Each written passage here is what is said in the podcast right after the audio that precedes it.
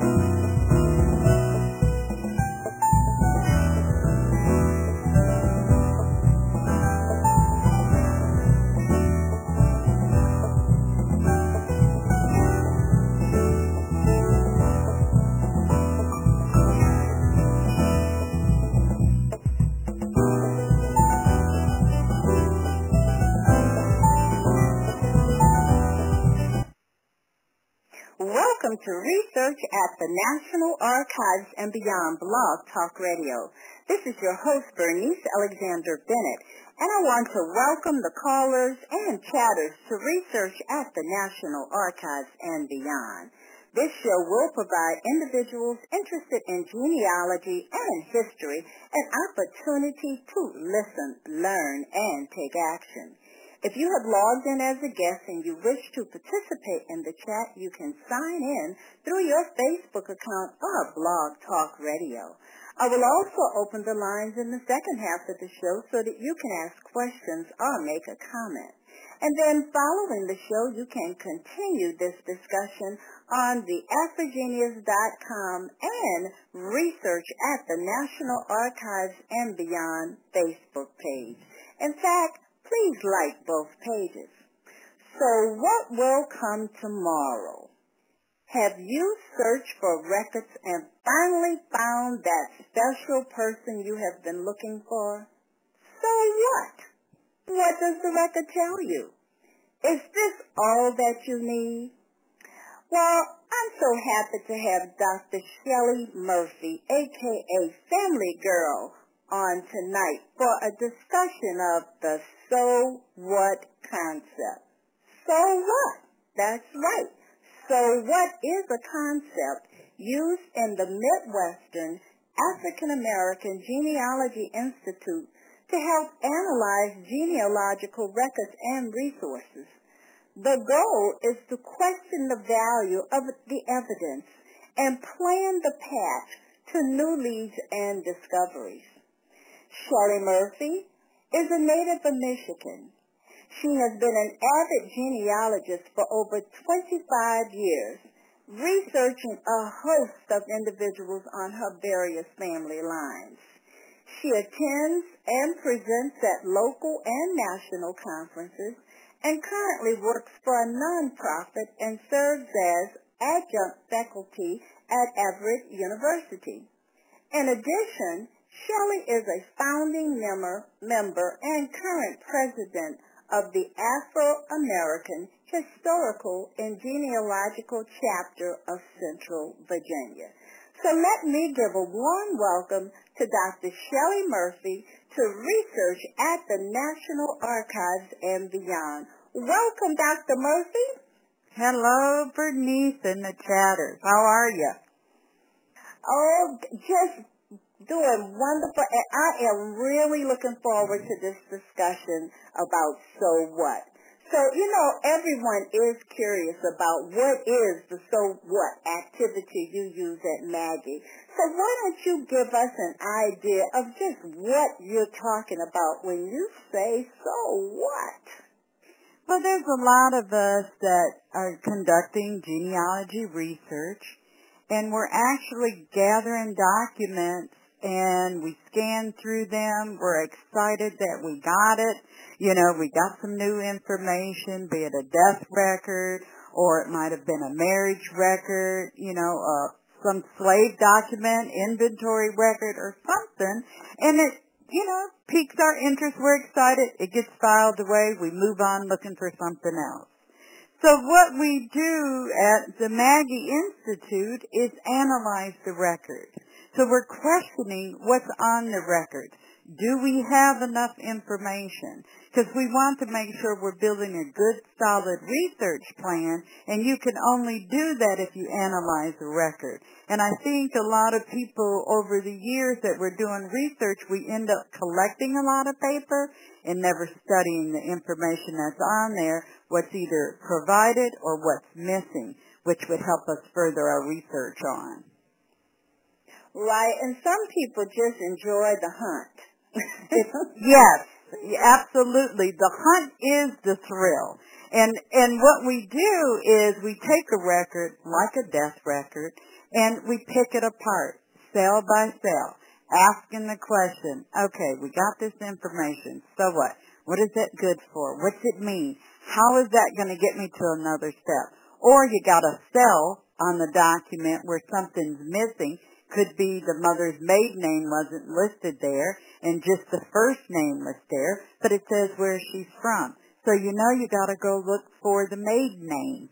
You know, that's the missing information. So then you start asking, okay, where is it? Who would have it?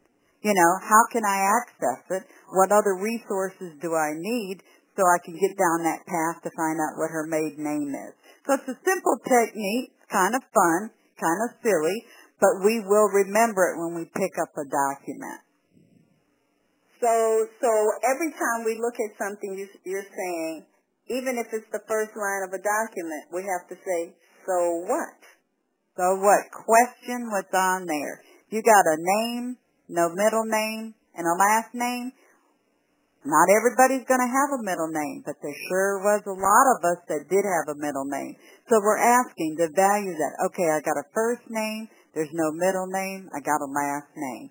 But there might have been a pattern in your research where all the firstborn sons might have had a first name and a middle name. And here you're looking at a document, there's no middle name. That might be what's separating you from looking at an ancestor in some database because you're not looking for that middle name or that initial.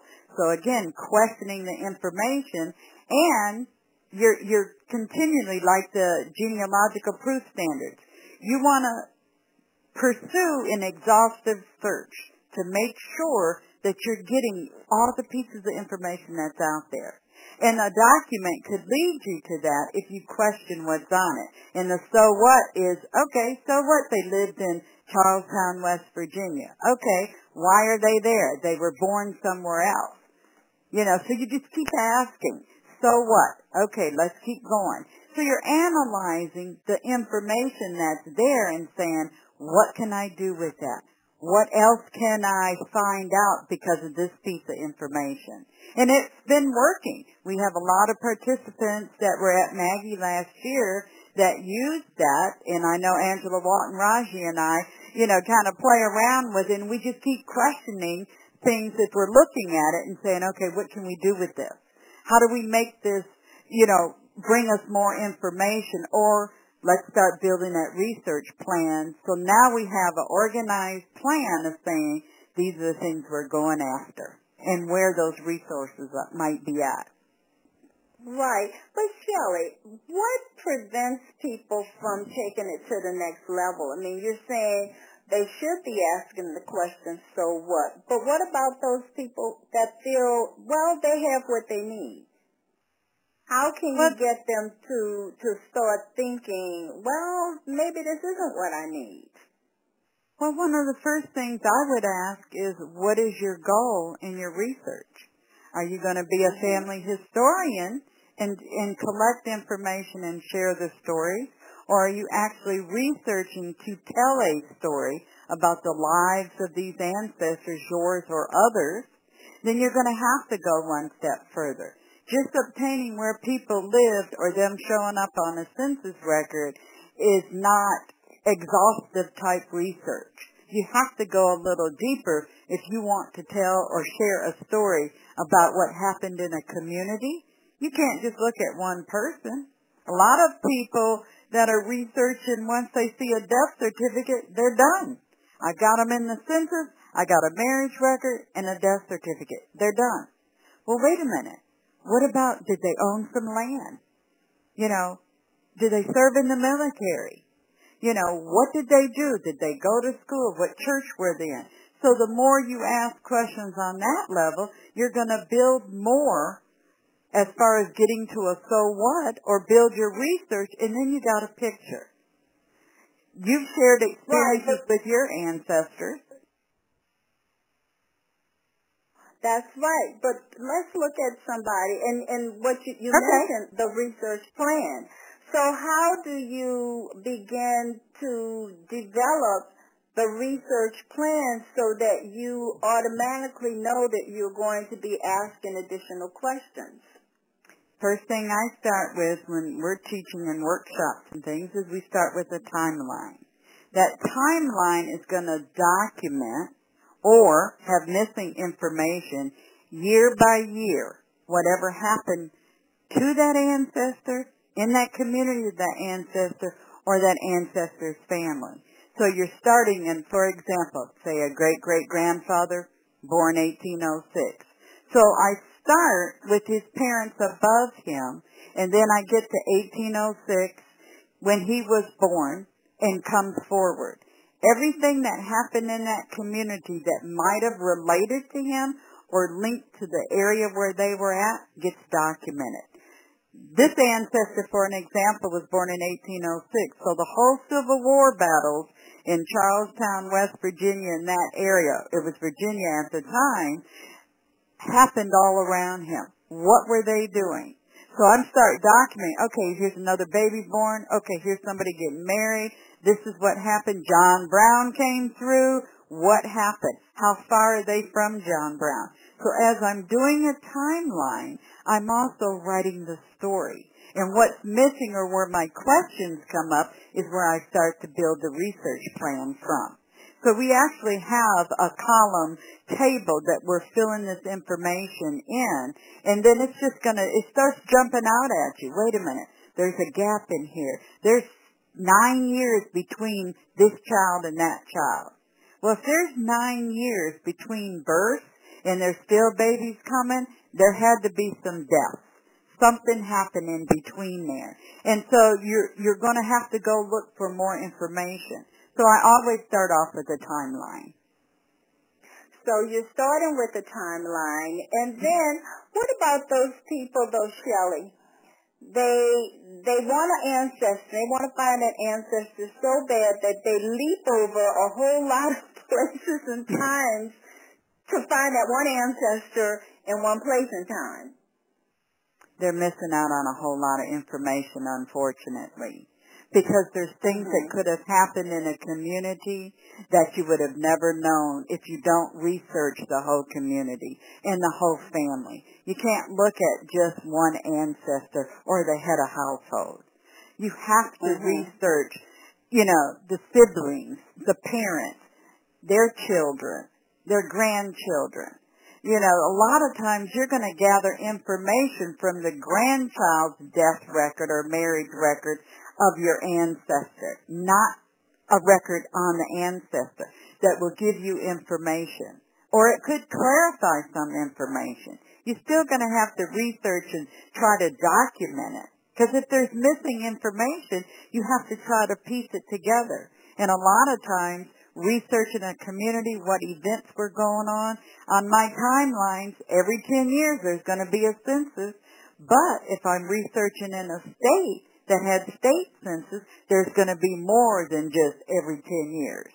Because a lot of states like Michigan, they had, or, or Iowa had a 1905, well 1900 to regular population census. Then they had a 1905. Then they, the regular 1910 came in, but then they had a 1915 census. So I was able to track some, um, you know, a grandmother through the state census and not necessarily the federal census, population census. So they can't, if they miss information, they're gonna miss a whole part of somebody's life. So setting what goal are you trying to achieve with your research, you don't want to just be a collector of paper and say, I got this. You're trying to share Yes. that story. These stories are so important, just like the book that you and your, you know, um, partners wrote. You're sharing that story. You know, and you have to know what was going on in the family and in the community and in the area that they were at. Absolutely, and I'm so glad that you said that. There's a comment coming out of the chat room, and this is Shannon saying he see a lot of people conducting genealogical acrobatics with genetic data. Absolutely. Absolutely. And and I'm going to tell you, as far as DNA, if you don't study it, how can you talk about it? You have to understand what's going on, you know, and and like in just regular research, the acrobatics is happening. And hopefully in places like the MAAGI Institute or going to conferences or, or listening to local genealogy talks in your community, people will be sharing tips and things to help people stay focused and yearn for more and teach them new tools and ways like using so what. You know, I'm questioning the document. That actually came out of me teaching a workshop on how to write grants better. And I'm teaching people like if they're going to describe who's their target population, you know, that for a program and, you know, kept breaking it down and breaking it down. So now if I'm reviewing that grant, I got a picture of what they meant, of who they're talking about. So you want to tell that story so people can feel it. I remember you, you quoted something or had in an article I read, you said when you held a piece of paper and I think it was a, a bill of sale on one of your ancestors. You're so excited that you found it, but then you had other feelings after it hit you, what you really had in your hand. You, you know, you get a That's different right. feeling on it. You know, even though we're excited about finding that document, but oh my gosh, my ancestor was eight hundred and fifty dollars. You know, that that's a different look than just saying I found it. Oh, it, and it takes you to a totally different place because you then start you, you you just start looking at the whole institution of slavery, and you start looking at your how your ancestor was counted as part of the property. And then you start looking at the the slave owner. know, it, it does take you in a totally, totally different place. Although, you know, you're doing the happy dance, Yes. because you found your ancestor, but then the dance has to continue because now you really have to look at now what do I have? What am I looking at? I would say, so what? You so got a bill of sale. What does that mean? What happened? right. Where did they go? That's so right. what? That's I can remember at last year in St. Louis, one of the participants, you know, I asked a simple question. She had a document, and it was a document, and it was her ancestor who who was a slave, and I simply said, was he the slave master's child? And it was just free papers. Mhm. And she said, I don't think so. She had had that document for I think a couple years. I can't remember exactly. Then we went through the so what stuff on the board and, you know, playing around with it, analyzing some information. I got a call after St. Louis and she had realized it had been staring at her the whole time. The whole time. It was right there. Mhm. He was freeing him and he said, my son. So if we don't analyze those records, she went back and she saw the words, my son. But she had had it for a couple years. So again, Yeah. gathering that information, you gotta question what's there, but you gotta pick it apart and say, what do I have? What is Right. the You know, information that's there? Right, and and I just like I like the fact that you're saying so what because it's forcing people to say I have this document in front of me. Now, what do I really have in front of me?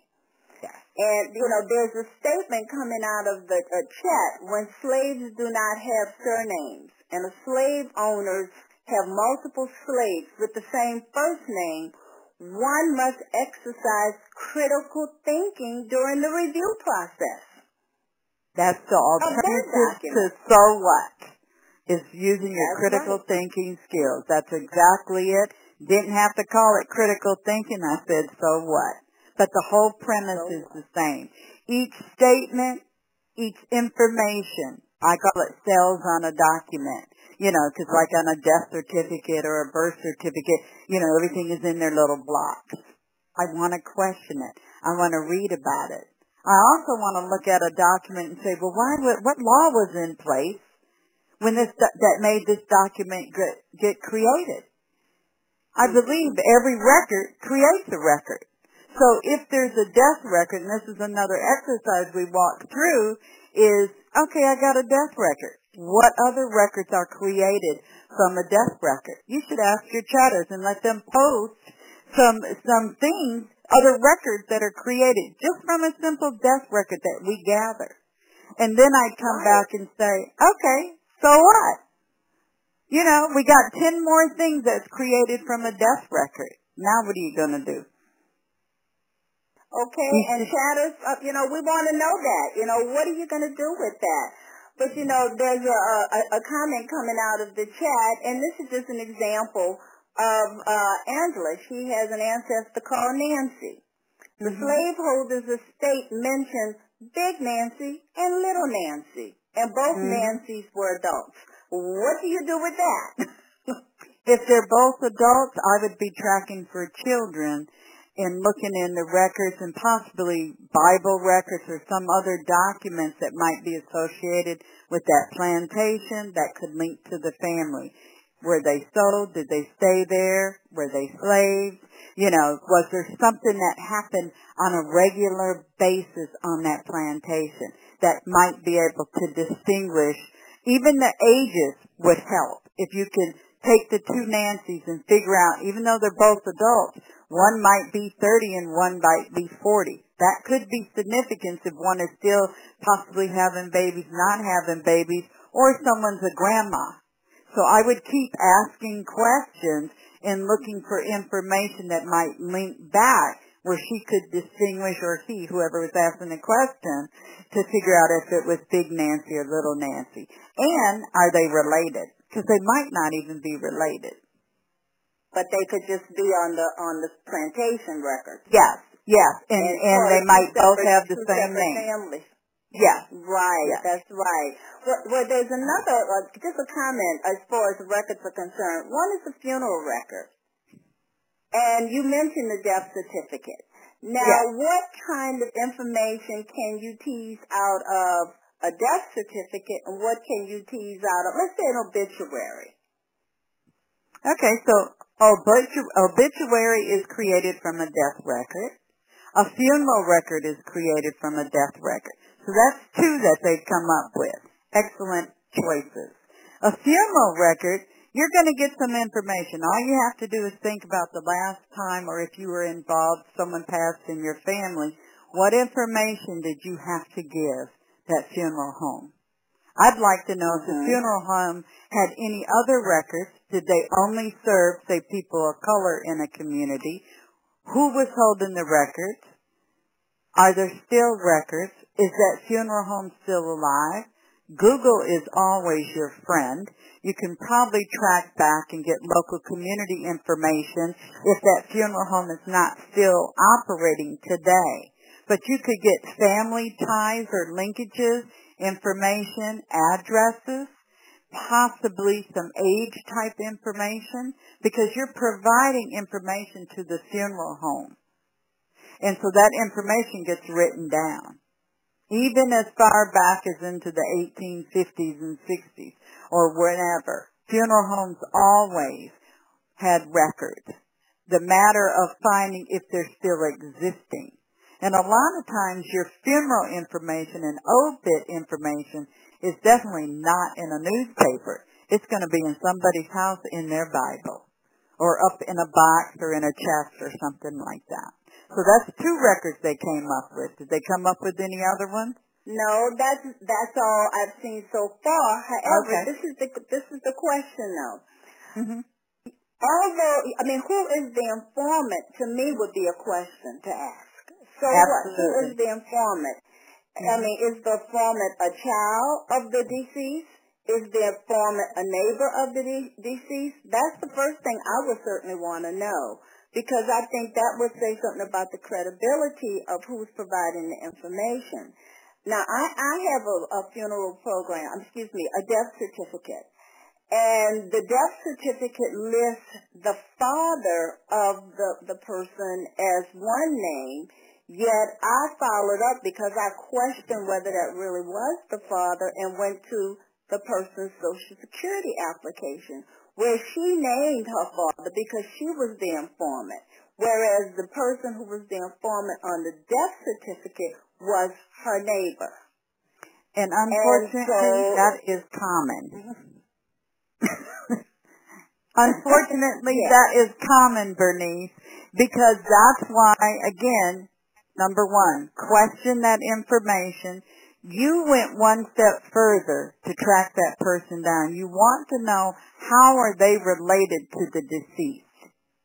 Mhm. Again, just like you mentioned, are they a neighbor? Well, they could be a daughter. It could be the wife.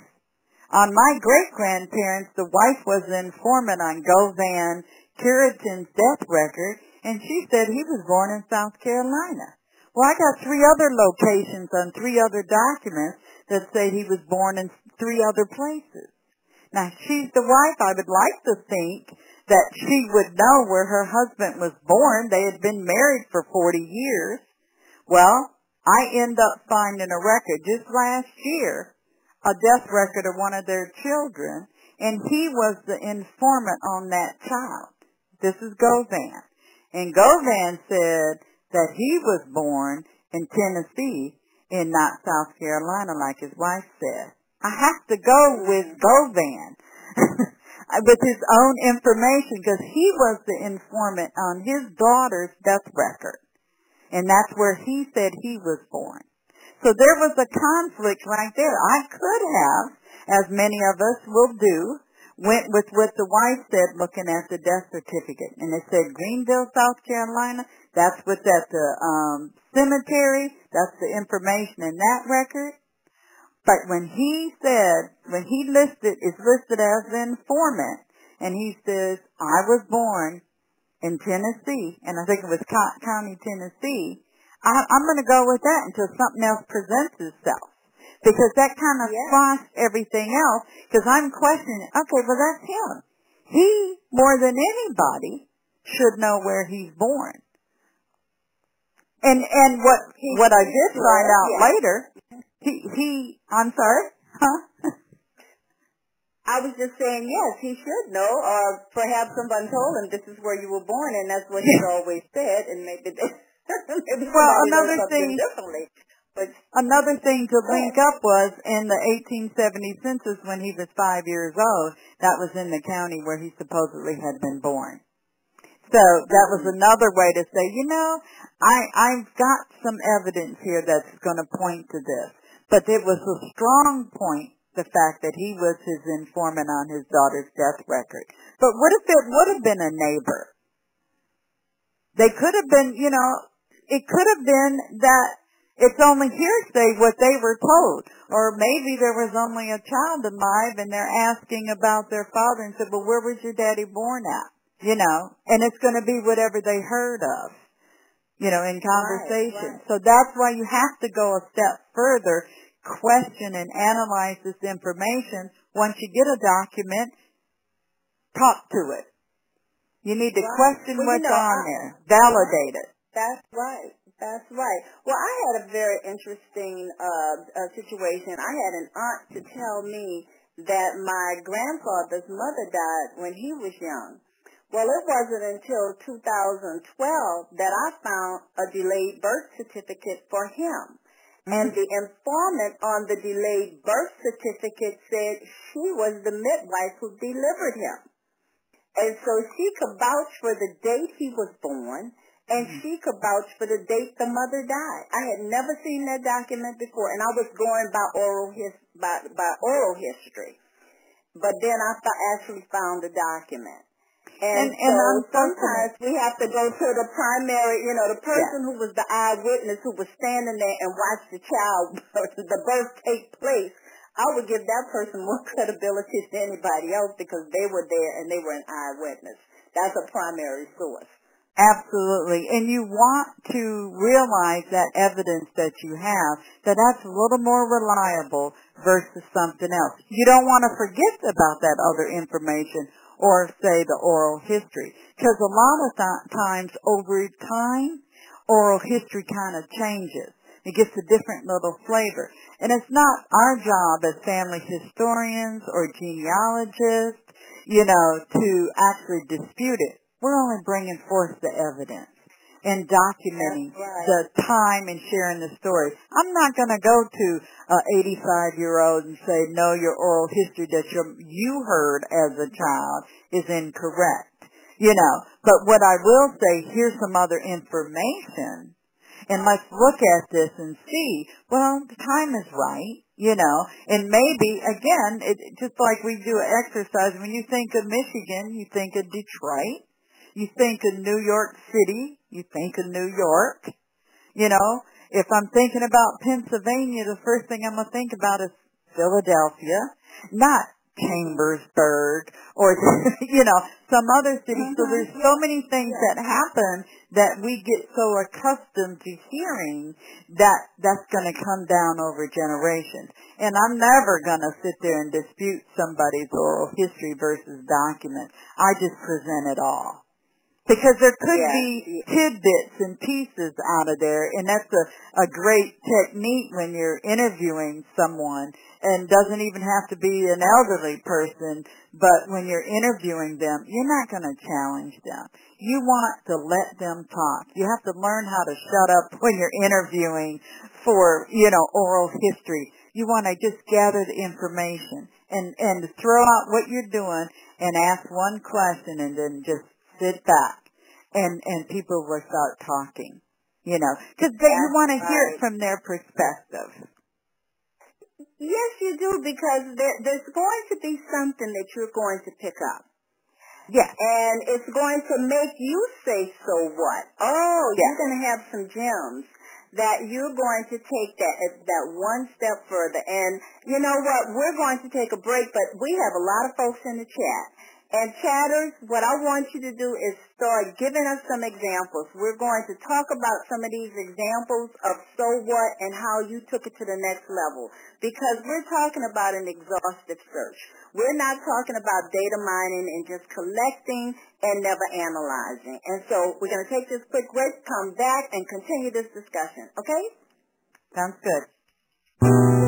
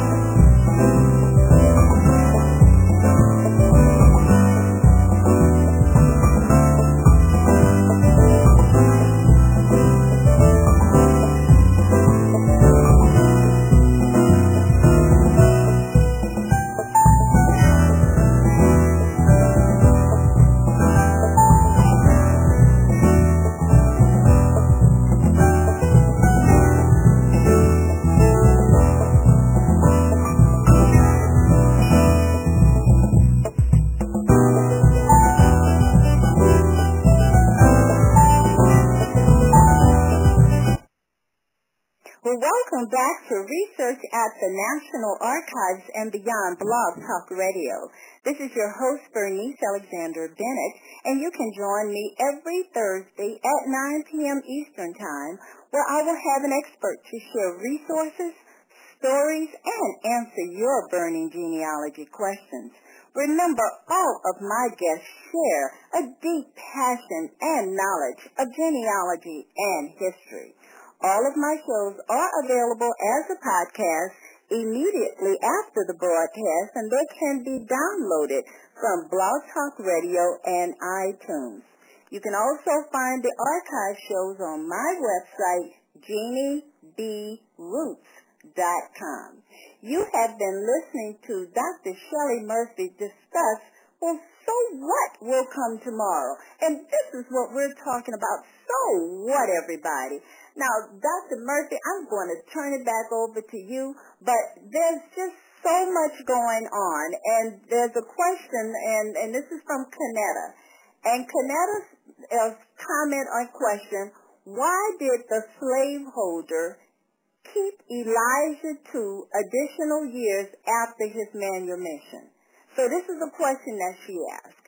So I'm going to just say what she said. She located an additional petition to the court for Elijah's release.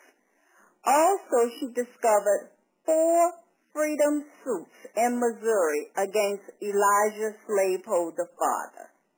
She asked the question, why did he keep Elijah two additional years? And that made her go further into her research.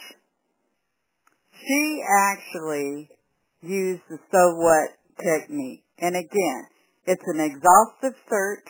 You want to look at documents. Is that evidence reliable? So if she's questioning why did he keep him an extra two years and she finds four more suits against him, I would be asking, did he have a skill that was needed on that plantation, number one? What part, what role did he play that ca- might have caused him to stay a couple years? He could have been the blacksmith or the carpenter, you know, or something in a specialty field that that plantation owner did not want to let him go. Another question would be, again, was he worth more? And I'm now talking about dollar value. Look around and look at other records of him selling people. Did he do the same thing or was it only Elijah that had to stay a couple extra years? And start questioning motives of why he's done that. And then I would look at his records and see if, if there was some, you know, similar situations. Was he doing it to all of the slaves? What value did that one individual make that man want to keep him for a couple extra years? That's where I would start questioning again and looking at those Oh. lawsuits also. Yes. So every, and every single lawsuit is going to add more information. It should. It should. But Mhm. then again, we all have genealogists and all of us have been doing this. We also have to accept the fact that at some time there absolutely might not be a record and that's where we'd have to come back and try to rebuild what was going on. We might not get an actual document, but maybe we can bring other records and use them as points of reference to be able to gather a little closer to whatever our goal is of either documenting, again, what did he do those last two years he was there before he was free? Is there a That's way to right. find that out and see? And again, so you're going to rebuild. A lot of people struggle because the 1890 census is not available. Well, there was other things going on besides uh, once every 10 year population census that went on in a community where your ancestor might have been. So I would start questioning what else were they doing? Were they working? Was babies still being born? Were people still dying? You know, to document. And did they own property? Not own property. And so you can rebuild that time frame and then even try to shrink that gap from 10 years, maybe down to two or three years, focusing in on other records that linked to your ancestor and to their community. So again, it's challenging what's before you, the information. You're actually doing a genealogical proof standard because you are wearing out the information. You're questioning the value. That's the so what. I know it sounds silly, but it could give you a conclusion or at least a point that you can document until something else presents itself. Right. And I mean, I like that because it just forces you to do it. I want to give you an example of, of something that I uh, discovered. First of all, I discovered that my ancestor was a homesteader. Mm-hmm. And I, after I read the records, I saw witnesses. Now, I immediately started asking, who are these people? You know, what relationship did they have with my ancestor? Were they also African American? Were they also homesteaders? Mm-hmm. And as for each question that I would ask, and I would find additional information, I was able to actually reconstruct the entire community. And those those names, just following up with that information. Uh, so one of the, the concerns I have, though, is that people will find out, oh, the ancestor's a homesteader. Oh, my ancestor filed for uh, invalid uh, pension on the mm-hmm. was a USCT and filed for invalid pension. Lucky me, but they don't read the record and they do not analyze the record. So there's just something that we have to just say to people constantly, and I love it. So what? So what? And I think it's so valid because we love what we're doing and we do have challenges when we're researching people of color. No doubt. You know, there's different sets of records that might be out there, but as Judy Russell always references, you gotta know what laws were also in place at the time. Why was that yes. record created? So you even have to go a, a step further because you can't just get, and I'm going to use the death record again, you can't just get the death record and say, I'm done. Wait a minute. You're trying to tell a story here about your ancestor. You know, enslaved or free. You're trying to tell the story. Well, you don't stop when they die. There must have been, That's might right. have been children. There could have been, you know, like I said, the blacksmith going back to Kanetta's ancestor. To keep them the extra two years could be just out of, you know, thinking about a special occupation, like I was thinking of a blacksmith. That is a huge value. Think of Thomas Jefferson and those little kids that were making those nails. And he was counting every one of the nails those children were making because that was money. Yeah, he would probably try to keep them as, you know, or keep their parent or whoever a little longer to keep that money coming because as, as Cinder Stanton's book says, those who labored for my happiness. So you want mm-hmm. to ask more questions. You're going to have to dig a little deeper. And that's why it's good to pick apart these documents. And there's, the simple ones are your birth, death, and marriage record, and also looking at the census. I used to teach people to go five, ten pages front and back, you know, looking for their ancestors to see who's there. No, do the whole community the whole township. Yes. Because nine yes. times out of ten, you got other relatives right down the road. And they might be not on those five or ten pages. And I did that for years teaching, you know, people were just getting started. No, you have to research the whole community. You have to understand what was going on. You have to know the history of that community in order to understand what was going on in your ancestors' life. So there is more work to do. And it's fascinating, but the more you find, the more you want. So the so what comes in again, you know, and you're trying to, if you have something that's conflicting, questioning and analyzing that document just might be the thing that gets you out of that conflict, that helps you resolve it. And that comes part of that genealogical proof standard. We are really trying to do an exhaustive search what evidence do we have? We're questioning the information on the evidence. Can that information lead us to another step to finding more information? Because we're still trying to tell That's a story. You're trying to tell a story, and I like the fact that the community is part of your story. It's not just that one ancestor. And, you know, I've had other shows, Who's in the House and Cluster Genealogy. Mm-hmm. Because you're, you're, you're not just looking at that one person. I mean, I know the, there are those who really want to get their pedigree charts together. But to get your pedigree chart together, you do also need to think about, well, what's going on in that community? What's happening to that family? Why are family members missing? Where did they go? Were they a part of the Great Migration? I mean, there's so many questions that you can ask. And just, just by the fact, you know, I, I can even tell you an example. I have a family that I found in 1870 with one name and couldn't find them anymore and had to go back. I found them in the Freedmen's Bureau record with the right surname and came back to the 1870, looked up and down the block and saw that everybody was named Johnson. you know, was, and and you know, so I said, well, so what? I said, well, whoever put down those names automatically assumed that everybody probably were on the Johnson plantation once upon a time, and they were all given that surname, but it wasn't the right surname. So the question then comes in, well, so what? Well, what do I have to look for? If you can't find your ancestor, what do you start looking for? And when they say they can't find their ancestor, what do they start looking for? If they have an area, they're going to start researching information in that area, number one. And again, you're going to look for the surname. If you don't find their surname, but you know they're there, what is telling you that they were at that location?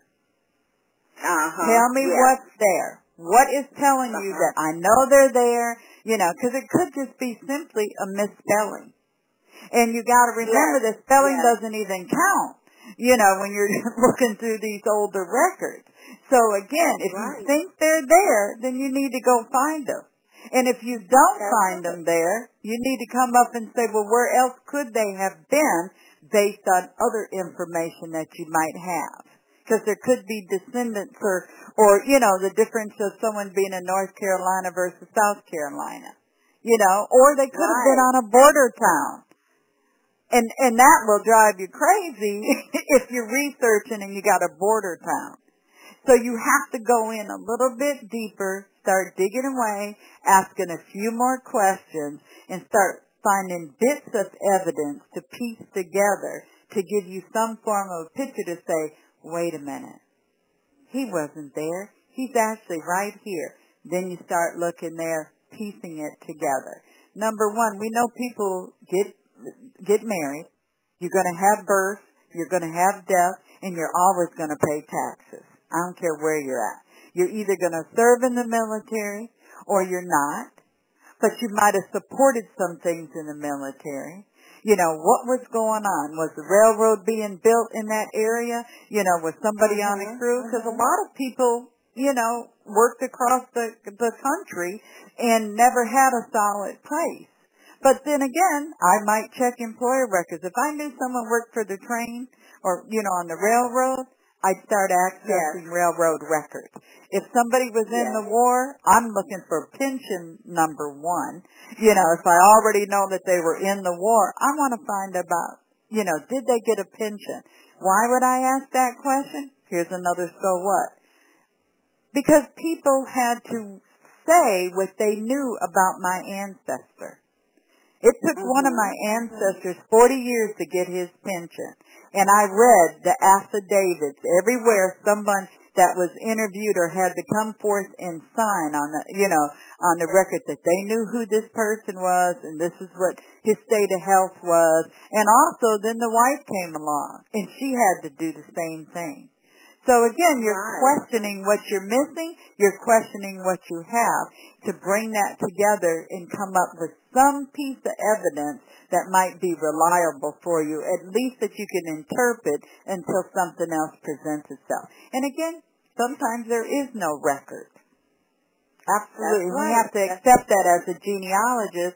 A lot of people, are Angela Walton Raji, we were talking about some slave research a week or so ago, and she said, you know, both of us were talking about where we had some challenges, and she said her difficult on some of her lines was, you know, in the movie Roots, she talked about Kizzy was on that wagon, and what, you know, when she was Mhm. being sold, and her parents were screaming, and she's leaving and riding off, Angela said, that's where my ancestors were. How do I track that? How do we do that? So we ha- we can get her on the other end. But what happened in between? What was that path That's that was right. going on? Did she have two masters? right. How many times was she sold? Were any babies born? You know, was there any Mhm. stories that came down that might give a little glimmer of evidence for her to go after? Where, where in my Right. case, I had white ancestors that had slaves, and I had an African American ancestor that had slaves. So I'm researching the reverse, but again, I have to question why did they have slaves? They're not family members. Where, you know, typically that's how it's presented, that if blacks had slaves, they're going to be family members, keeping the family together. Well, no, that's not always the case. And then again, some people were trying to cheat the government and didn't keep as good records like Thomas Jefferson did. you know, Yes. so you might not Oh, get the yes, inventory records or have legitimate Mhm. bill of sales.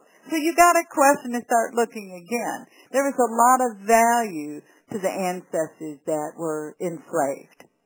Either it was Yes. producing more, keeping the crops going, keeping the, the master going, or the skill that they were trained. So there's records because they always had to pay taxes. That's right. Well, we have a question coming um, uh, online, uh, area code 615. Do you have a question or a comment? I have a comment. This is Kanetta Alexander. Hello, everybody. Hello. Hello, Canetta.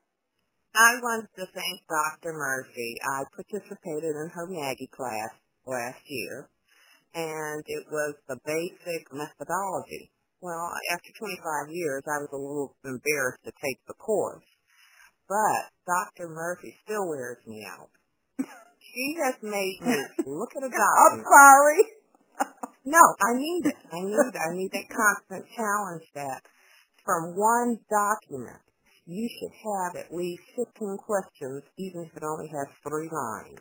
Mm-hmm. Who are they? Where are they? Where's this other person? How can I locate them? What other documents? Why is this?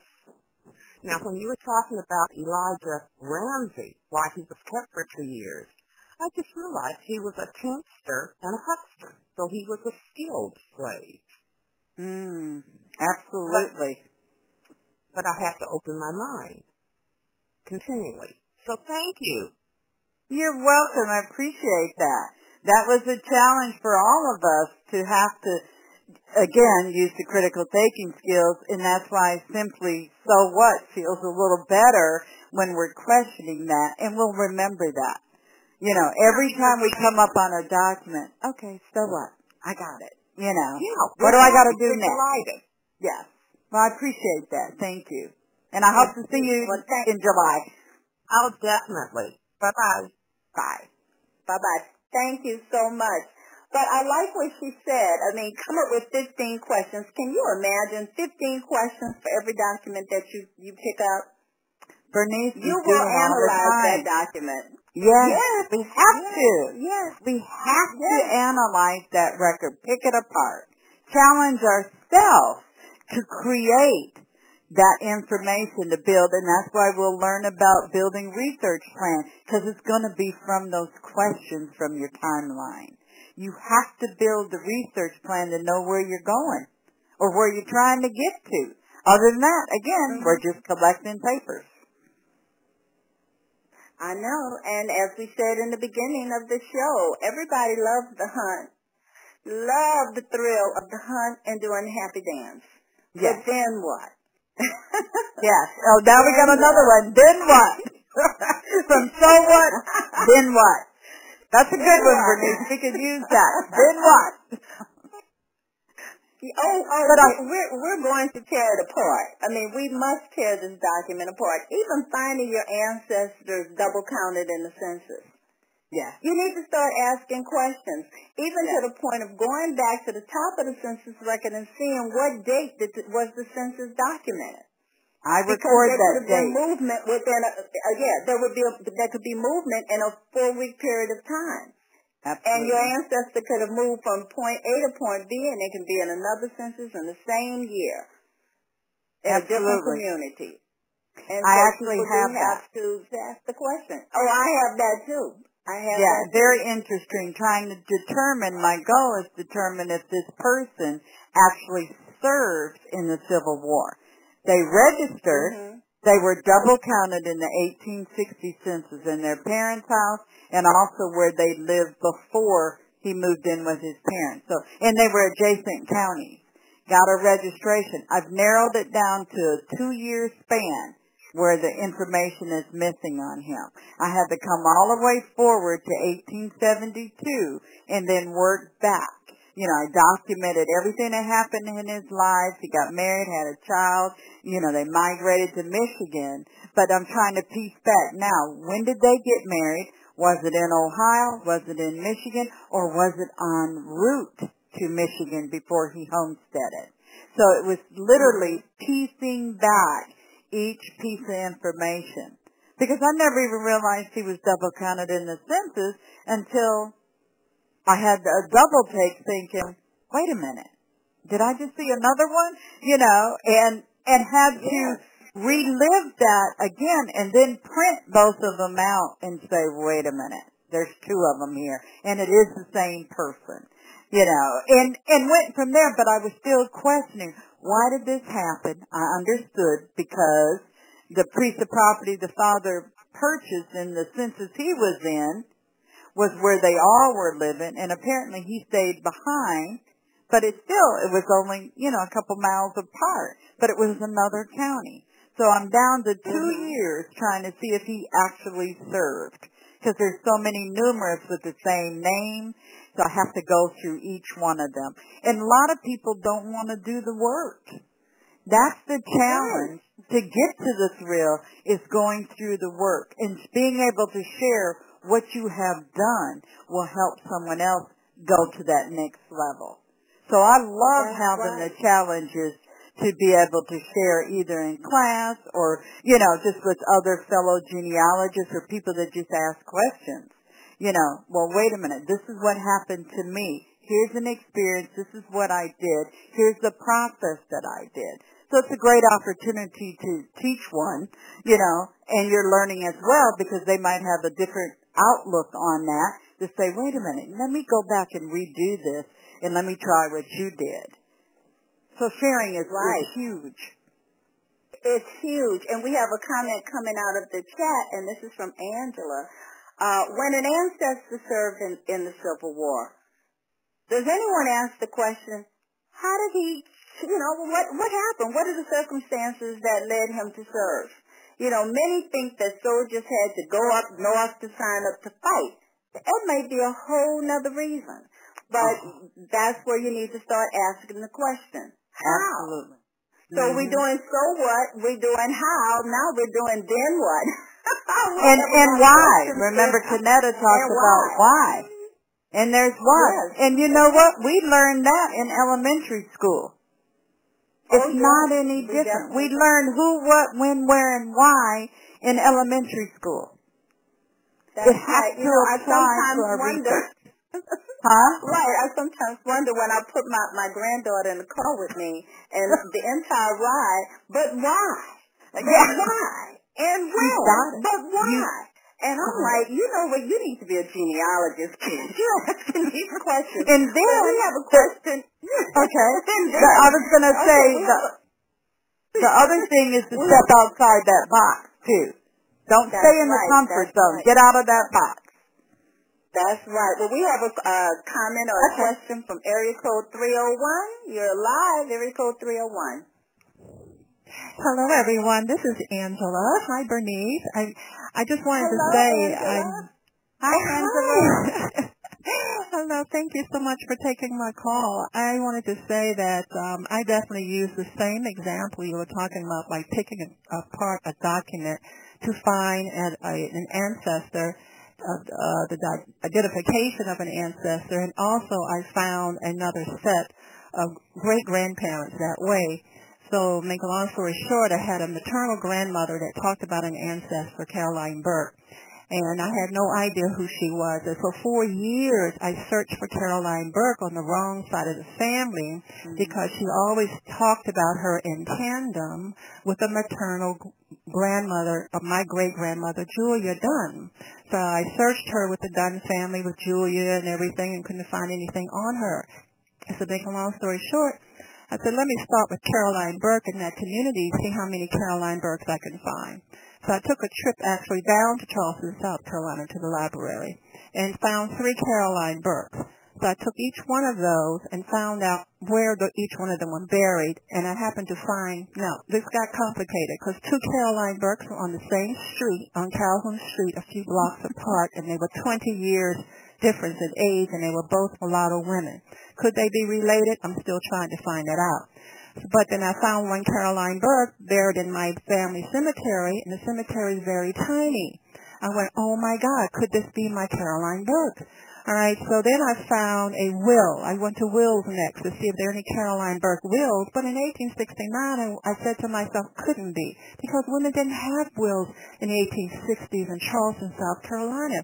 If that's absurd to even think that way, but I did it anyway. Found the will of Caroline Burke. And in that will, I could hardly read the handwriting, but I took a magnifying glass and actually enhanced all of the words and transcribed the document and found out bingo. First of all, the three signatures in that will, one was John Dunn. Well, my family surname was Dunn, okay, but I still didn't know if she was related to that person. But then she also left in in that will her accoutrements not only to her daughter and Adeline Bode, but to a Caroline Dunn. Oh my God! So what was the relationship now between that Dunn and the other Dunn? Yes. To make a long story short, I didn't know how to start with John Dunn because I didn't know what age he was. I, I didn't know. I started with the with the child first, since I knew she was a child that she mm-hmm. left that will to in case her daughter died. She would have been twelve. Okay, so I plugged her into the census, and bingo, John Dunn was her father. Ah. And I found out that she said this was her niece. I went, oh, I put it together, said that's got to be my great grandfather. But when I traced him, I found um, the son was my great. Well, Let me see. So he was my great great grandfather, and the son Charles Dunn that I had also been trying to search, and he was elusive. Happened to be the son. So that's how I found out who this Caroline Burke was, and it was on the paternal side. And also found out that she had her own home-based business. She was a mantua maker. They were very rare during that time. She, it was one of the first home-based businesses in America for women. And uh, on Calhoun Street, which really takes the story a little bit further, the address of the library was 68 Calhoun Street, and her address was 48 Calhoun Street, and found out that her house once stood where li- where that library was. Oh, awesome. I'd like the example you're talking about because you exactly what we've been talking about is the challenging of keep asking questions. You know, because you had information, you wanted to distinguish between the two Burkes, the two Carolines, and and you kept digging and digging until it presented itself. But if you wouldn't have used those critical thinking skills or just in investigative skills, uh, you know, tools or things, you might not have gotten there. So I appreciate you sharing that, you know, that others will hear. You know, keep looking, keep searching, keep asking the questions. Right, and this is one of those conversations that we're having tonight that we need to have all the time. All, all of the time. Because, you know, we're always posting records on Facebook saying, oh, look what I found. The next person that does that, somebody please ask the question, so what? I agree with let's you. Tear, let's tear that record apart. Let's ask the question, so what?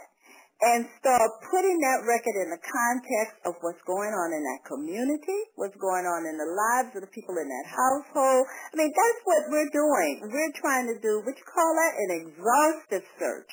We're trying to just make sure that it's emphatic. You know, we have what we want. And it's taken us to the next level. And Angela Martin, thank you so much. Thank you. Uh, you know, Connecticut is saying proactive thinking. That must be continued. That is what we, we're really talking about. Well, guess what? We're getting close to the end of the show. And before we end the show, eh, do we have any callers? Do you want to call in? You want to give an example? 646-200-0491. Uh, Dr. Shelley Murphy, do you have anything else you want to share with the, uh, the listeners tonight? Well, just really just keep asking the questions. You know, I hope people get to experience MAAGI that's coming up, the, the Midwest Institute for African American Genealogy, because these are the drills that we're going to go through, and I think it's an excellent time. All of the facilitators enjoy it. They take part in it. You know, it might sound quirky, but you know what? We're digging. We're digging for information. We are digging for evidence. And so we can share that story. So I just hope people just keep the little thinking caps on and keep researching and have great success. And please share the success when they get it. Thank you so very much. And I, I had fun watching everybody with the paper across the wall and asking the questions. So what? Oh, it's just wonderful.